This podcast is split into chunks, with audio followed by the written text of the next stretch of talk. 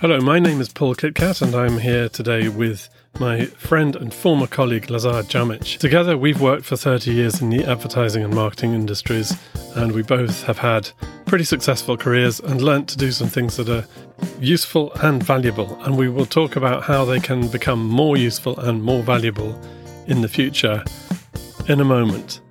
He and I have launched a website and an appeal to everyone in advertising to bring their skills to bear on the emergency that we find ourselves in right now. So please listen to what we've got to say in this podcast and respond.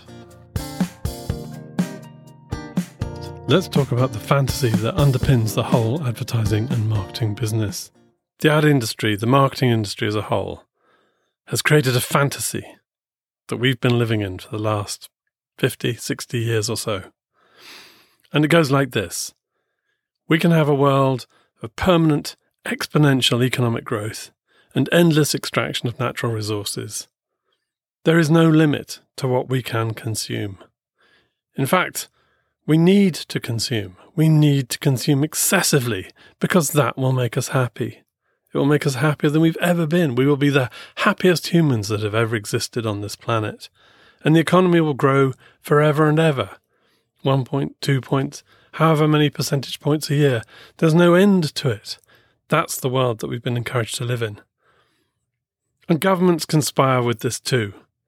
What happened when we had an economic crash in 2008?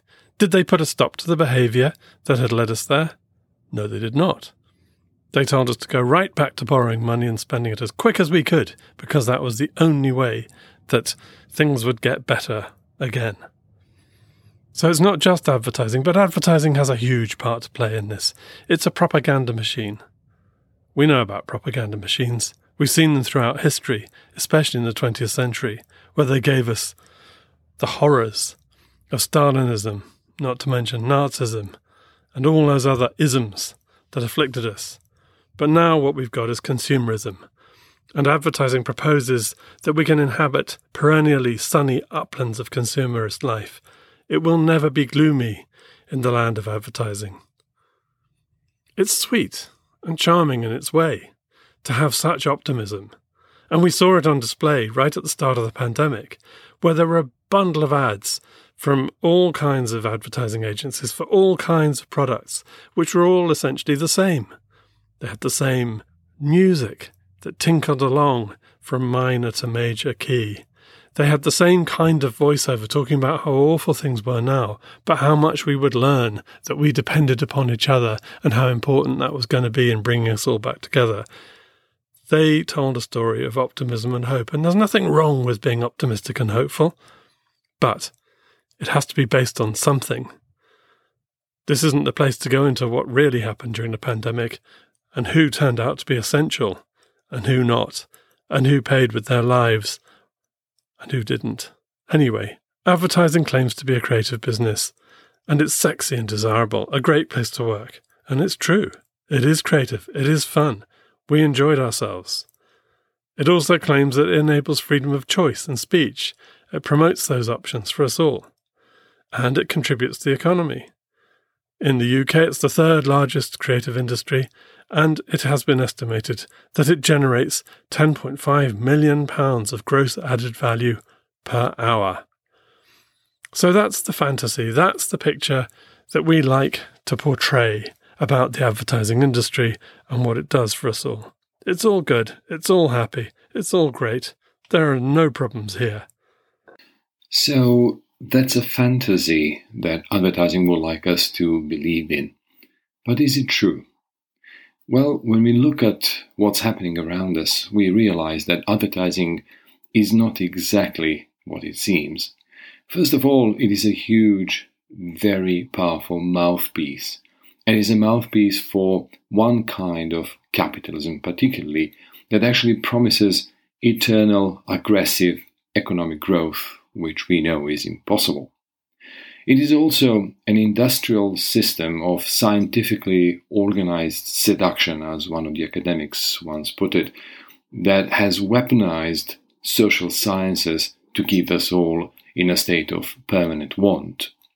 And in that way, it preys on our cognitive biases, on our evolutionary and social structures and impulses for the purposes of extracting profit. It is generating, perpetuating, and exploiting various kinds of anxieties, and it trains us to be impulsive, trivial, unreflective, and selfish eventually. It has created a caste of specialist mythocrats, ad people, how we call them, who are ethically blind and even worse, cynical towards any notion of responsibility. They are, and Paul and I used to be before, the dogs of more, willing to serve anyone with a bag of cash. And as such, advertising has serious environmental, social, and individual consequences. It facilitates the flow of biosphere into waste. It is the sound of that monstrous destructive machine that is endangering us all. It stimulates planetary pollution with plastic and other materials, unsustainable exploitation of finite resources, and destruction of our common biohabitats, and also creates cognitive pollution. We must not forget about that, leading to distractions from the important things in our life and replacing the meaning of life with unsustainable consumption. Advertising encourages, normalizes, and stimulates ways of life that are damaging to our individual and collective well being, unhealthy diets, addictions, debt, Darwinian status obsession, and eventually hyper individualism. And the consequences of that kind of thinking and that kind of stimulation are really all around us. So, what's the solution? What do we want to do about this? Well, first of all, we don't want to kill the marketing and advertising industry. What we want to do is encourage the people who work in it to use our superpowers to make a change, to make it a more responsible industry. And to be clear, we don't think individual actions on the behalf of consumers are the thing that matters most here. Consumers like us would like to drive cars, but we would like less polluting and status driven ones. We want to buy things, but we probably want to buy less. We don't want to consume as much, and what we want is for the things that we buy to last longer. And we want to eat well, not more. We want it all to be more sustainable, and we're not alone in this. This is a mass movement across the planet. But what we need is action from the brands and the governments that really make a big difference here. And in order to do that, we're calling on the magic that the ad industry has at its disposal to create and use it for the good of the world, and to make the industry start acknowledging it. We don't want there to be a view that there's no alternative, that the economic model that we live in is the only one. There is an alternative, and that's what we want to promote. So, what can we do each and every one of us on an everyday level? Well, there's many things that we can do. Let's start gently. Engage your colleagues gently and personally in conversations about the ad industry's ethical stance in a cafe, at lunch, before the pitch, if you want to be really controversial. Create even a small wave of moral awareness. Turn at least a few stones, if nothing else. Just break the silence or initiate a meaningful debate about ethics in your agency, in your marketing department, if you're working on a client side. Talk about the NCS, what we call the Net Civilizational Score, not just the NPS, the Net Promoter Score.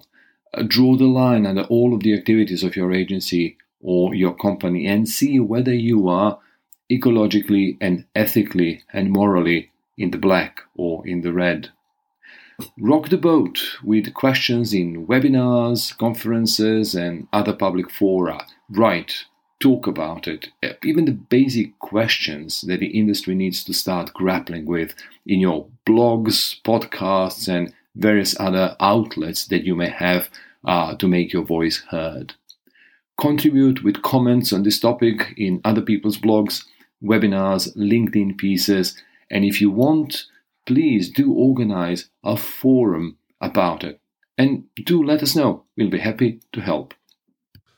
So, those are some of the immediate actions, but there's something more pointed than that that we'd like to encourage.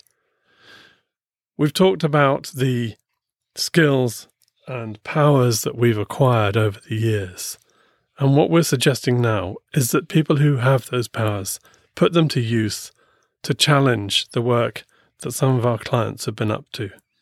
The big brands have got all the money and they pay your salaries, and they're the ones that have made advertising agencies the wonderful places that they are. And that's great. What about the organizations that are doing something to stop all of the activities that are causing the damage to our planet and promote all the activities that will allow us to live wonderful future lives in which we don't destroy our environment? What about those people? Well, most of them don't have the money and the power that the big brands have, and certainly none of the influence over government. How else can you explain that it's okay to persuade the UK to open another coal mine and drill for more oil in the North Sea?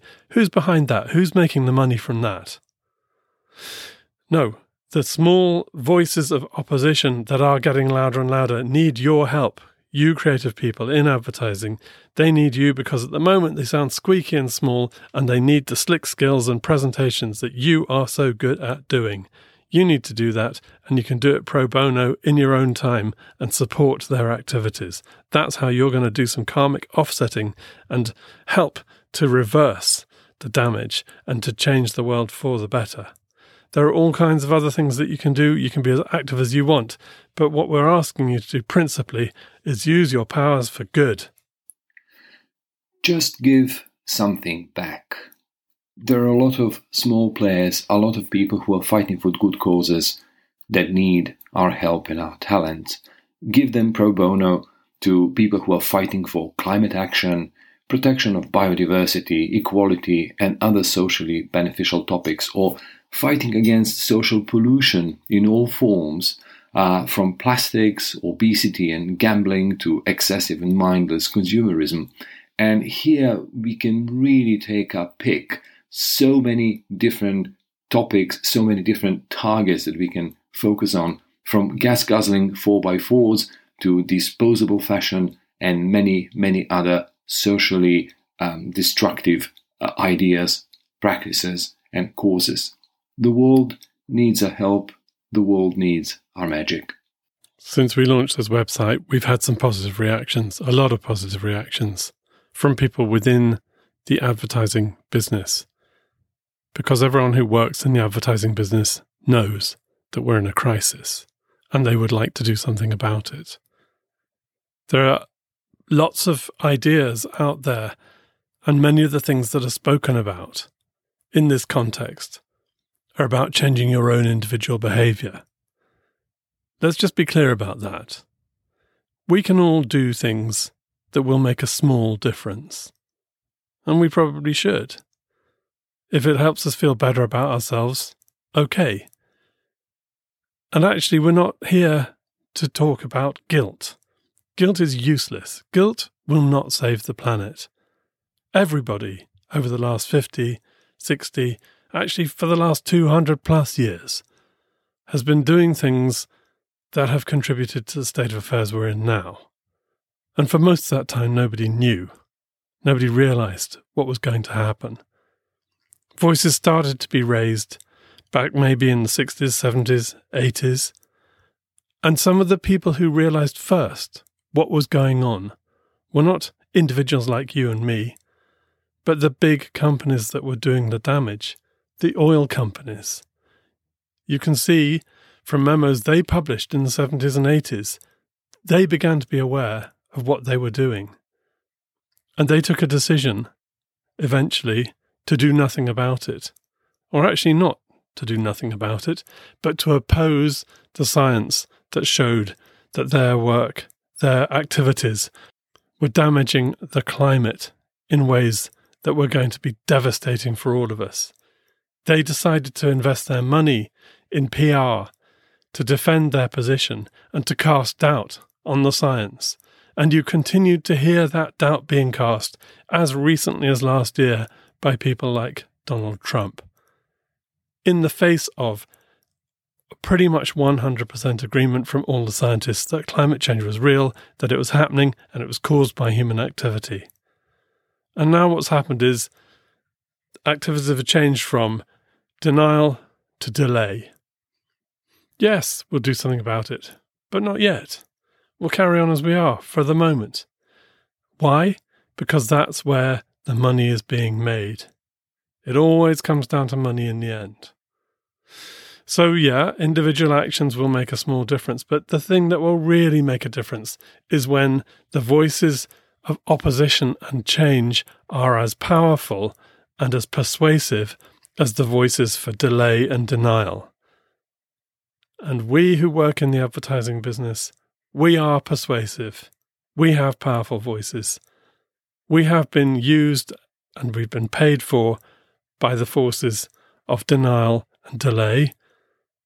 We've also worked for clients who have pushed in the other direction, but now what we have to do wholeheartedly is commit ourselves to using our superpowers for good. That's what Laz and I are talking about here. We're not talking about shaming you. We're not talking about you changing your diet. We're not talking about the kind of boiler you've got. We're talking about ways in which you can do what you do best to help to encourage the change that will make the difference. Yep, it's political. It's not party political. It's political because there are still forces of finance that are opposed to what we're trying to do here. Yes, it might get you in trouble at work because some of the brands that you work for are very much going to have to change their ways and it will cost them money to do it. But I believe, and Laz believes, that we can continue to lead wonderful lives with most of the things that we now enjoy very much, but in a way that doesn't damage and destroy the planet and all the life on it. And that's the most important thing of all. So, if you agree with us, join us. Do what you can. Add your voice, add your superpowers to try and make a difference. Thank you for listening. If you'd like to respond, and I really hope that you will, please email 168things at gmail.com. That will get to me and to Laz. I really look forward to hearing from you.